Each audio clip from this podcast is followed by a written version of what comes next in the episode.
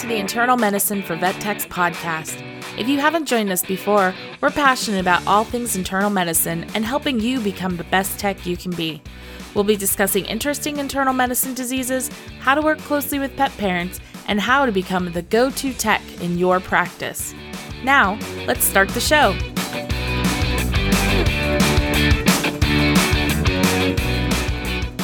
Welcome back, everybody. Thank you for joining us and continue to get your learn on. We hope that you are doing well. I am one of your hosts, Yvonne Brandenburg, and I'm joined by the lovely Jordan Porter. Hey, girl. Hey. Hi. And we'll probably hear a guest appearance from Penguin, who's doing better, my baby chicken. Penguin's alive. Penguin's very much alive. Um, she's still very like needy. Like, I don't know. I can't, I have yet to see her eat on her own. Oh. She's drinking this like special supplement that I got for her, and she's pooping. So she's must be taking in enough, but like every day I have to like clean. She's not a normal chicken. Like, that's just all there is to it. Oh my God, it's so funny. Oh, freaking so she'll chirp in the background. She so she's our guest for the week. She is, yeah. She's like, I got things to say, guys. Let's see. What do we have any updates? Any um other than A C V M is coming up soon? Woohoo! Yeah, A C V M is next month. So traveling starts soon. Uh, the kids get out of school next Wednesday. So really? Yeah. Already? Yeah. Wow. For the summer? Yep. Holy crap. This yeah. seems really early. Why does that seem early? It is a little earlier than normal. Huh. Like, man. Normally it's like June, like beginning of June that they get out, but um, for some reason they're out on the twenty-fifth this year of May, oh, okay. for Memorial Day. Interesting. Yay, kids, kids at home. Uh, yeah, I yeah. It's like I'm torn. Like, I'm excited to not have to wake up early on my days off to like get them to school, but like at the same time they're gonna be home and like bored with me a lot of the time. Yeah, being a kid. Bailey, Bailey's going to camp pretty early in the summer, and then like we're gonna try to take a trip up to Ohio to, to like drop them off and see family and stuff. That'll be cool. That'll be that'll be a fun, fun little go have fun and not be here. Yeah. Uh, I know it's like, I, I think about it. I'm like, I don't, I mean, I have a couple of things planned for this summer, but nothing, nothing super exciting, at least not yet. I don't know. We'll see how it goes. Yeah. It's I funny. feel, yeah, I feel like I'm in like a bit of a fog. Like, I don't really know what to expect right now. Like, oof, yeah. Oh, I hate those days. Well, um, I know we don't have a ton of updates, but, uh, well, yeah, I guess just jump in this week. So um, it's funny because last week we talked about stomatitis, and then this week we're talking about eosinophilic granuloma complex in cats, which um, I it, it's funny that we went with two like mouth things for cats in a row. Yeah. And I'm like, oh, this is normally also not super internal medicine. Like, I've definitely seen it like in internal medicine, but that's usually not why they're coming to see us. Yeah. It's usually like a additional thing that we're seeing. So, um, it's kind of interesting. It with both stomatitis and the eosinophilic granuloma complex, they're both immune related diseases, which is kind of interesting. Um, so, you know, it definitely falls into our, our realm of internal medicine with that. Yeah. Um, so I've got a couple of resources, which were good. Um, so definitely the Cornell, um, Feline Health Center. I love Cor- Cornell Feline Health Center for cat stuff. It, it's some really good um, articles, and they're nice because you can actually like give them to clients too. Mm-hmm. So they're not just random Googling things, which we know how much we love it when the clients Google. Oh, I know. I've had so many clients like recently, they're like, I, I've Googled, so now I'm scared. I'm like, stop doing that. Right? Oh my God. It could be, it could be anything from you cut your finger to you're dying. Um, the other website that I went to is the International Cat Care, which is kind of a, a good website for just cat stuff. Obviously Merck Manual and uh, Veterinary Partners from Vin. So those are kind of the, the biggies. And then, and then of course, can't leave us out, the internal medicine book. Yeah. So small animal internal medicine for veterinary technicians and nurses book. So those are kind of the big, the biggies as far as like where I got this information. Um, but if you've ever seen, um, cats with these, you know, eosinophilic complex, like the, the lesions, mm-hmm. they, um, there's three ways that they can present. Um, but they leave it, even though they're, they're, they look very different. Well, not very different. They look different, but they're still considered like the same, the same thing. thing yeah. yeah because like on biopsy they look very similar as far as like, because it's eosinophils, right? So there's a lot of eosinophilic invasion into those those cells, so they they are keeping them together, um although they do look different with presentation. Um and cats apparently can have one of the three presentations or all three of the three pre- of the presentations. Like they can have any mix of those. Um, just depends on the underlying cause and how severe the allergy is. Dun, dun, dun. So these lesions um, typically can look like oozing masses, yellow Yummy. pink ulcerations, or big tumor-like bumps. It's like, oh, dang. So we can have uh, quite a few presentations. So um, from the Cornell website, which uh, great information, great information. Um, most of these are, are lesions that kind of um, pop up and they have eosinophils in them. Um, eosinophils, if you guys remember, they're kind of associated with like allergic reactions. So they release inflammatory chemicals. So like histamines and all that fun business, um, especially when they kind of encounter um, a parasitic invasion. But the problem is with these, these patients, they're usually, there usually isn't a parasite that is invaded. Um, and so it's like this, this inappropriate response by the immune system. Um, you can have parasites, obviously, that cause the immune reaction, but then you treat for the parasites and it goes away. But this is, this is one of those things where there aren't parasites present. And so it's uh, without the parasites, it's kind of primary. If it's with parasites, then it's a secondary thing. If mm-hmm. Does that make sense? Yeah. Oh, good. I'm like, did I explain that appropriately? Yeah. um, so w- when we think of like histamine and all these chemicals and things that are released, um, that's those clinical signs of allergies that we see. So the itching, swelling, inflammation. Um, so, you know, histamine release. Yay.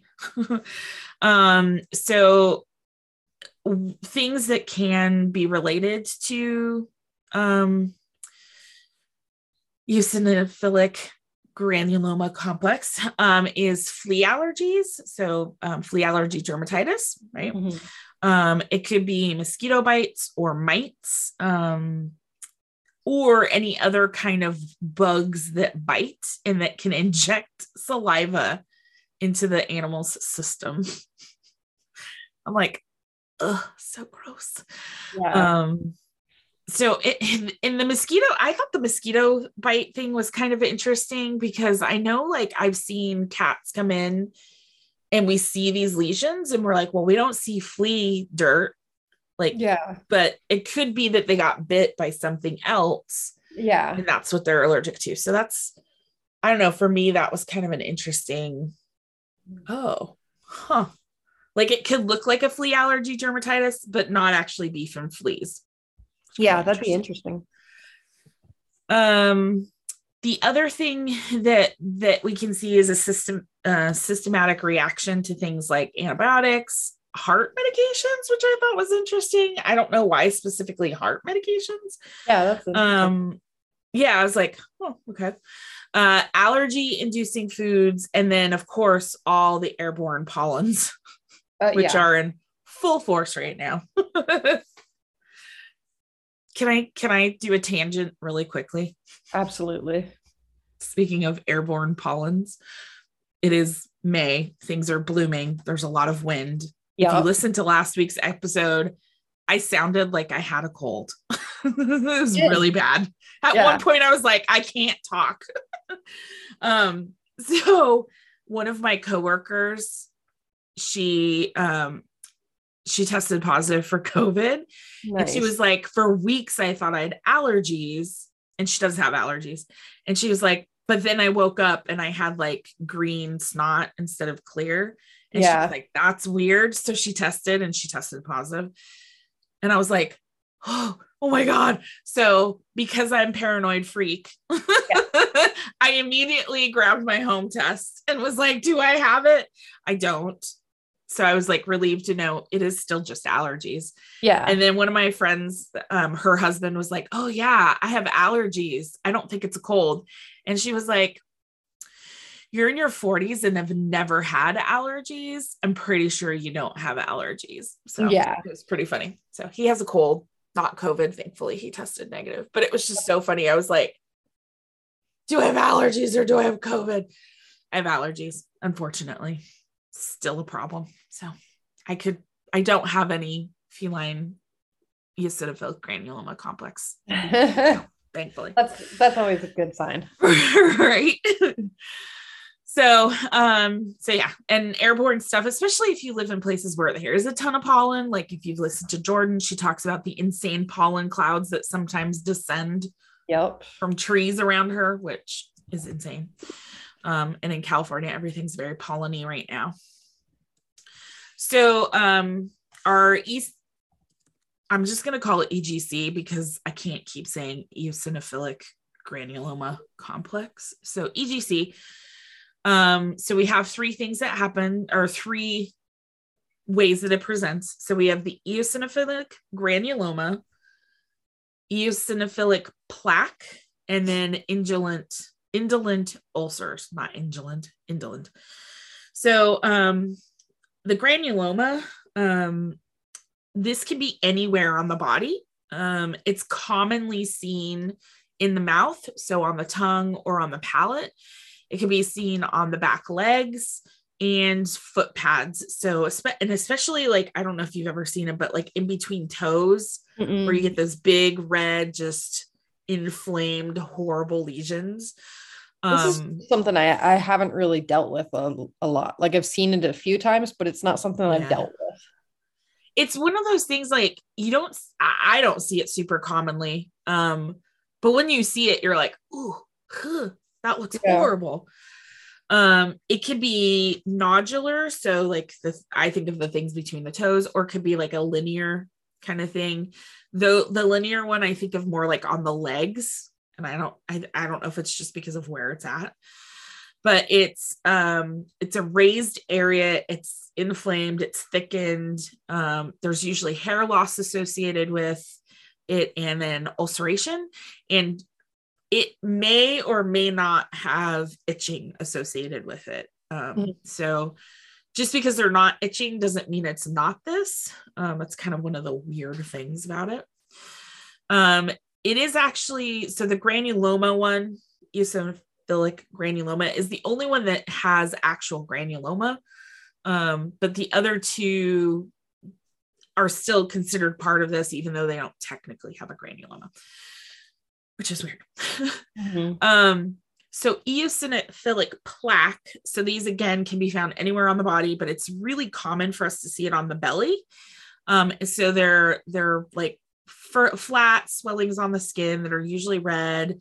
They look, um, They can look a little bit like ringworm lesions. That's what I was gonna, that's what I was gonna say. I was like, I picture ringworm. Yeah, but it's usually not just like one of them. There's usually, it's like multiple. So like if you've ever seen those cats with like the red lesions on their belly, and yeah. they're usually like they're they're barbering and over grooming, and it's kind of yeah. like uh, moist and ulcerated looking. Yeah. Um, these ones are usually really itchy. And it was funny because when I was when I was doing these notes, I was like, oh, Princess Pumpkin Doodle totally had these.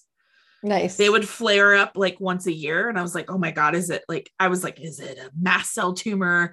Is it all this? And it's funny because I'm like, oh no, it is totally this eosinophilic plaque. And then I looked in the history and I was like, oh yeah, that is what the dermatologist called it. So I thought that was funny that I was like, oh yeah. Like um, so cat's own diagnosis. I mean, I did take her to the dermatologist, but it's funny that like, I don't know. I didn't Google it apparently back when she was diagnosed with it. I was just thankful it wasn't cancer. Yeah. So, um, so the other one is indolent ulcers, or usually what I, the way I've heard it is rodent ulcers or kissing lesions. Um, so these are about eighty percent of all the cases. Um, it's, it's more common to see it here. Um, they usually occur on the edges of the upper lip. They could be on one side or both sides. Um, they're typically on the front of the mouth. Um, the lips are ulcerated and mm, there's marked, marked, marked, there's marked swelling that's there. So it's like those really thick, yeah, ulcerated lips. I wonder if, um, they drool a little bit more. Yes. Or like rub their face. Oh, I see. Yeah. Hypersalivation. Yes. Yeah. That's like, uh, honestly, that's one of, of the myself. ways that they present. Yeah, no, but that's true. Like if you think about it, it makes sense that that's how they present, is owners will see like, um, eating changes or behavioral yeah. changes with the eating. And then that excessive s- salivation. Um, and then depending on, cause it, It, by itself, it's usually not like smelly, but if they get like a secondary infection, they can have yeah. some like halitosis or something that the clients will notice. Um, one of the things that is interesting is they are usually self-limiting, mm-hmm. um, because, d- well, just depending on like if it was a bite and then the saliva is gone out of the system, then it goes away. If it's inhaled allergies, once whatever that is is gone, then it goes away. So it could be seasonal, it could be it just flares up randomly, just yeah unfortunately depends on what's causing it. Um but if a cat is ser- severely affected, um that's when we get those secondary infections, because they're licking or they're scratching. So um then we may have to like deal with the secondary infection. So just like any other immune system disease, um, history is going to be really important on these guys. Um, we just want to make sure, you know, what, so their common presenting complaint, um, if it's like the, the oral ulcers, is going to be changing in behavior, diet, blah, blah. If it's um, on the skin, or not on the skin, but on the rest of the body, um, people may say, oh, they're over grooming. Um, maybe they've got hairballs because they're over grooming. Um, it could be, you know, that severe itching where like they're, they don't want to be pet. So they're like, oh, they're just like standoffish. Um, so really getting a history on them is, is big. You know, what kind of food do they eat? What kind of treats do they get? Any changes in the environment? Like, did you all of a sudden put new carpets in? Mm-hmm. Um, parasite control. Did you move? All those crazy things. Um, so full history. Also asking them about the types of dishes that they're using for their food. Yeah, I think that's important. Yeah. And it, um, I wish I, I wish I could see it, but I think there was just a, it was either an article or a study, and I wish I could find it. I'll have to look for it. Um, that was talking about that we're not washing our pet food bowls nearly enough. Oh, I believe it. And I was like, ooh, guilty as charged. Uh, that they were saying that they should have a fresh bowl every day. Yeah. And I was like, ooh. It's Like, I don't remember the last time I cleaned my cat's bowls, which is horrible. Um, but yeah, you know, especially like the plastic food bowls, those are horrible oh, for cats because they scrape it with their teeth and put scratches in it. And then the bacteria sits in there. So, you know, knowing what they're, they're eating out of is, is a big thing. And then physical exam, looking for any parasites or lesions, you know, kind of looking at that. So, um, differential diagnosis, anything skin. Or dental disease. Or dental disease. Yeah. So do we or have fungus. a fungal infection? Do we have a bacterial infection? Is it a viral infection? Is it a tumor? Is it an abscess? Any reason for inflammation? So it's like we're ruling out five billion things, just like yep. every other immune disease. um, which I feel like immune diseases are the worst for clients because we're doing so much. We well, we're doing so much testing, and they're like, we're doing all this testing, and like nothing's coming back positive, and you they can't see the value in like what we've ruled out, like unless and you're like, oh, but your animal doesn't have all these other things. Yeah, exactly. Um, when we do full lab work, sometimes we'll see with the C B C that we have an eosinophilia. Um, so that indicates allergy or parasite infection. Um, so it's, it points more towards this, but again, you have to rule out all the other things that cause eosinophils to go up. Yeah. I- imaging's not really a thing. We don't I guess, take x-rays or ultrasounds of these guys.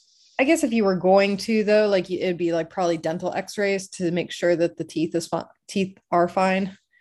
Um, Yeah, because because yeah, sometimes you notice these things when they're they're for their dental. Yeah, or you get that. I mean, complaint, hopefully not, but you get that complaint of like drooling or chewing weird, and so you do dental first, and yeah, yeah. Hopefully, I mean, hopefully you notice the lip lesions before the dental.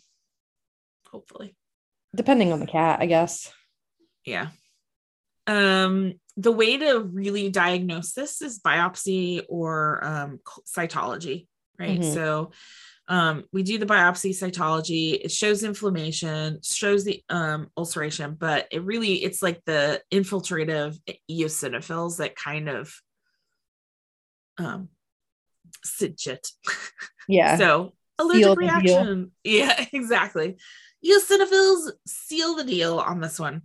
Um, It, you can't really tell the difference on biopsy between the three different types. So again, it's another reason why they're kind of still all lumped together, um, and they're treated pretty much the same. So we don't, we don't differentiate them really. Um, and then the other special test that could be done is um, intradermal skin testing. So um, with a, usually with a dermatologist, where they're checking to see, you know, are there inhaled allergies or, um, I think they, they also do like, uh, uh, parasite saliva, right? Cause I think you can find out if you're allergic to fleas or mites and stuff like that too. So nice. Um, yeah, but I mean, those, other than that, there's not, unfortunately, a lot of special diagnostics. Um, just like with all the immune diseases, it's a trial by drugs. Yeah, definitely.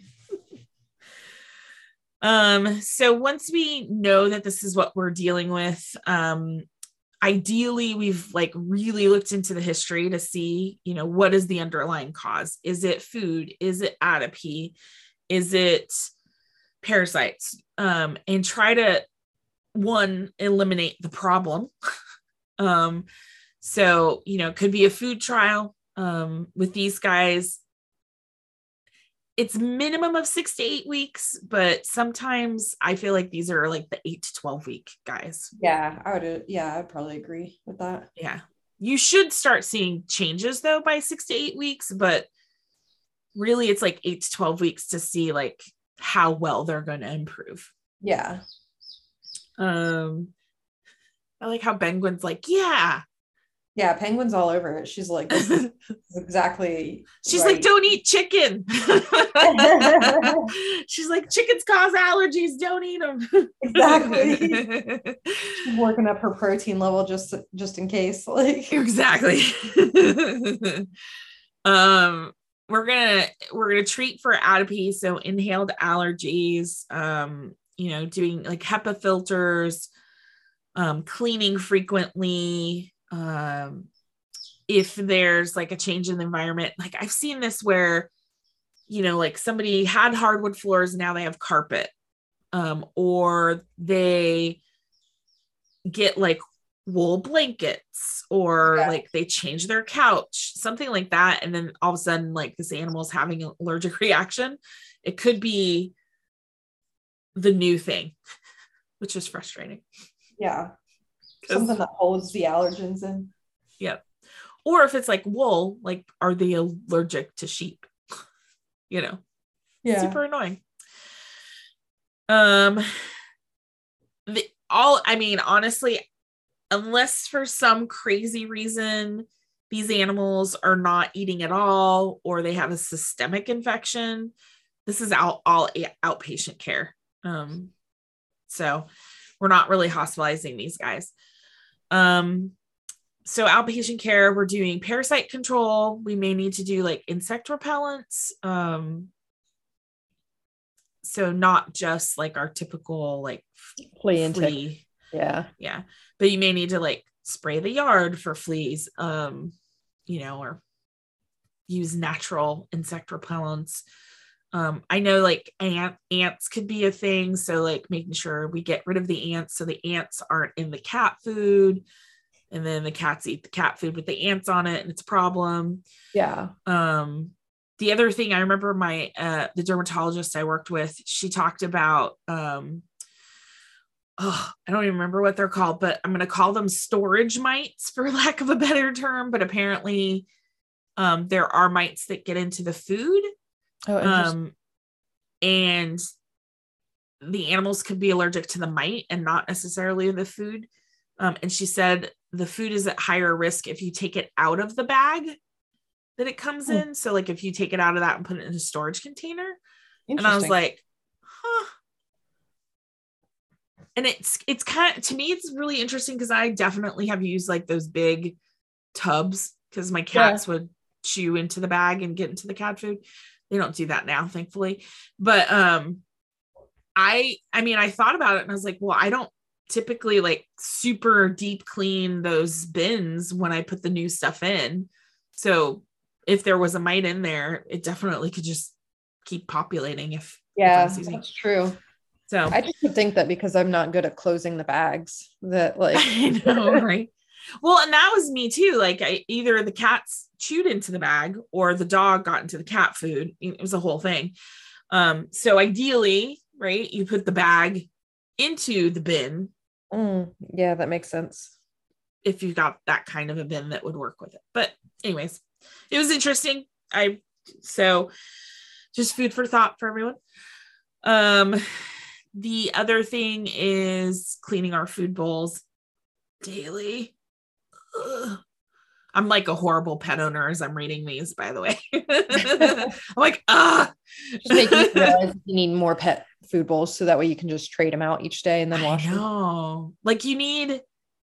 I don't know. I do like, like once a week because I don't have kids. So I need like seven sets of bowls. Yeah. I'd have, I'd, I'd end up doing more dishes because of the cats. Yeah. Um, using non-plastic bowls, you know, to prevent the chin scratches kind of thing. Um, so like the uh, stainless steel or ceramic is ideal. Um, doing food trials. We've talked about food trials in depth. Do novel proteins, which sometimes could be challenging with cats because I feel like cats get a smorgasbord as well sometimes. Um, using HEPA filters, um, cleaning the environments. It, it re- honestly, it just depends on how allergic they are, just like with yeah. any of us, right? Like, do you have to clean your drapes? Do you have to like steam clean your carpets? All that fun stuff. Yay. Um, glucocorticoids could be used um, depending on how severe the inflammation is and the itching, um, which makes sense, right? Uh, if we're talking about immune re- related things. So usually, like in our clinic, we use prednisolone for these mm-hmm. guys. Um, and it depends on what they're allergic to. Like, do they just need a short course to get over the mosquito bite? Or is it long-term because they're allergic to the giant tree in your front yard? or, or are they allergic to you? Because cats can be allergic to people. Yep. Which sucks. Just as much as we can be allergic to them, they can be allergic to us. Um, if we do long-term steroids, uh, using things like antihistamines, immune suppressives, like cyclosporin is a big one, or even like topical steroids. If you've got just like one or two lesions, mm-hmm. so, you know, you just have a couple of lesions, we can use a topical steroid. So they don't have to have all the systemic effects of steroids. Um, so like a hydrocortisone cream. I think talking about allergies is making my nose swell right now. And I'm just like, ugh. Um, and then if you've got a secondary infection, we're treating for the infection. Ideally, we're culturing those lesions just to make sure that we have the right antibiotic or an antifungal or whatever is needed. Yeah. Um, because it could be any of those things. And then it used to be, which I thought this was interesting, it used to be that we would use, um, oral female hormones, which I thought hmm. was kind of interesting. Um, but the problem is we, we've kind of fallen away from it just because of all the serious side effects. So diabetes, pyometra, an increased risk of mammary cancer were all seen by using oral, um, female hormones. Yeah. That's, yeah. um, yeah, those are pretty severe. I know. I was like, woo, that's fine. You're not itching anymore, but you got mammary cancer. It's fine. um, you can still use them, but it, they, they don't recommend it, but it's one of those, like, if nothing else is working, you can do that.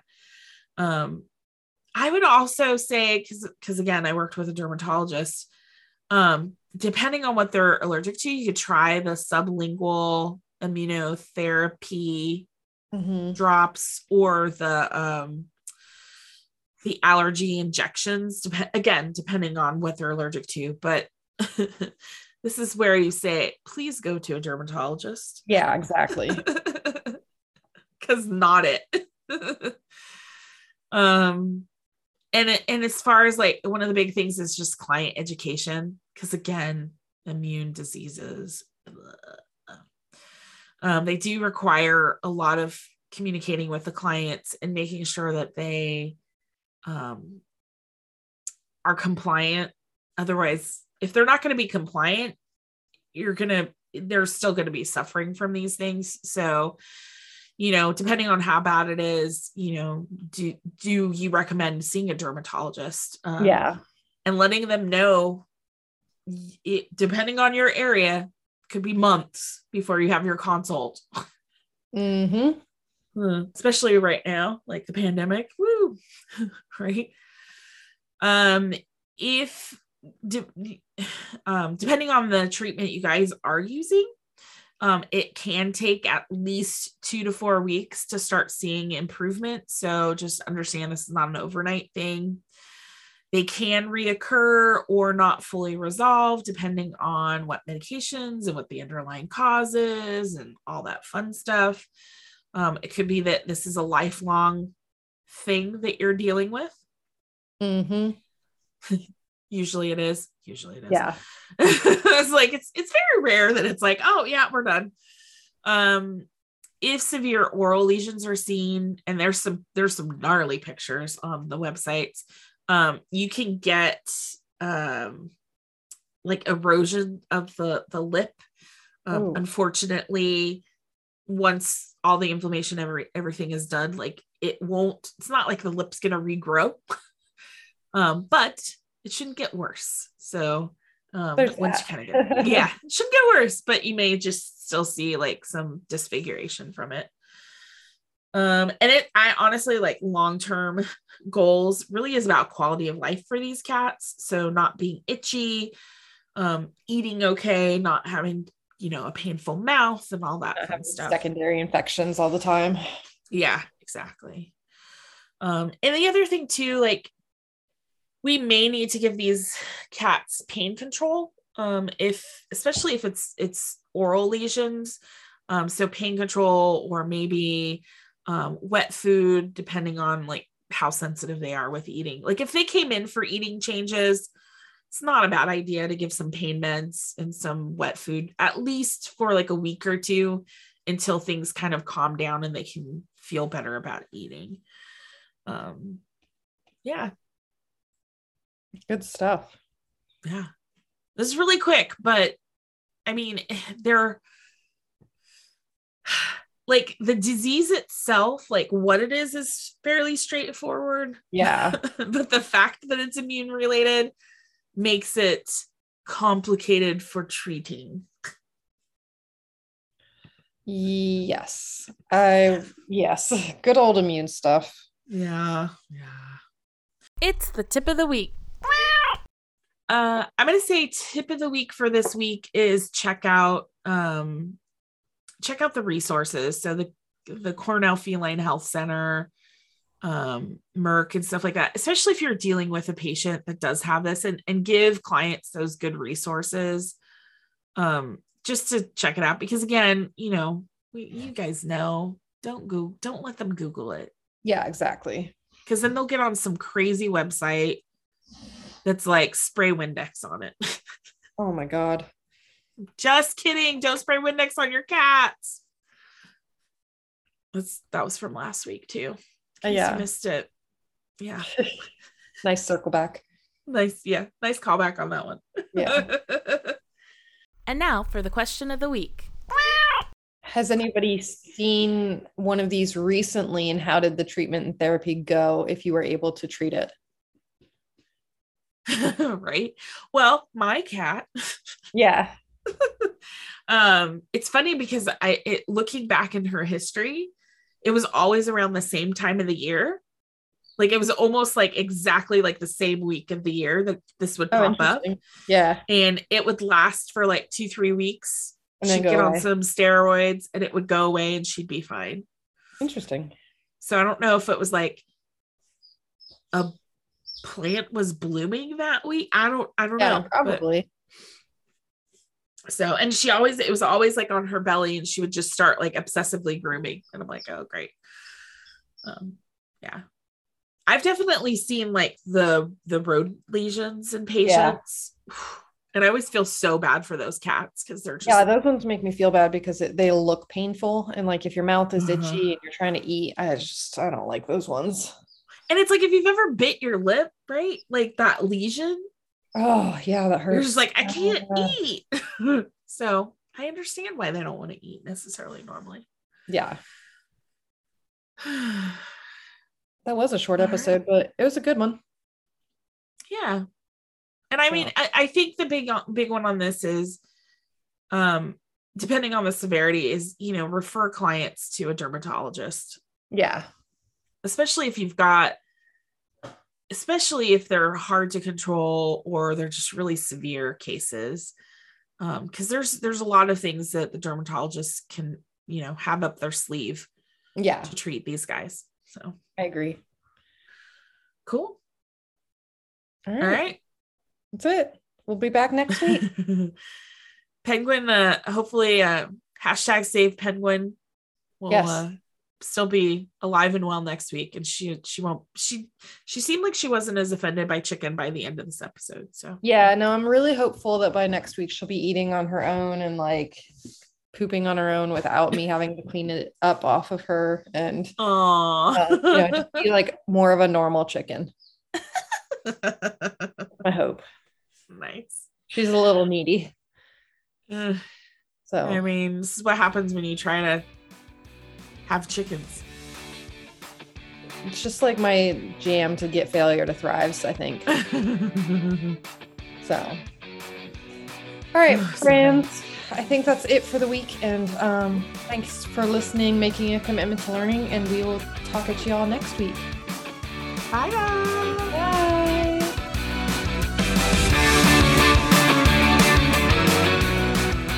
Thank you for listening to today's episode of the Internal Medicine for Vet Techs podcast. If you like what you heard, we'd love for you to share with someone you think might enjoy the podcast. And make sure to subscribe so you never miss an episode. Want to give us a boost? Please leave a review on iTunes or your favorite podcatcher, and we'll be sure to say thank you. Find out everything about us at internal medicine for vet techs dot com. Talk to you next week. Bye.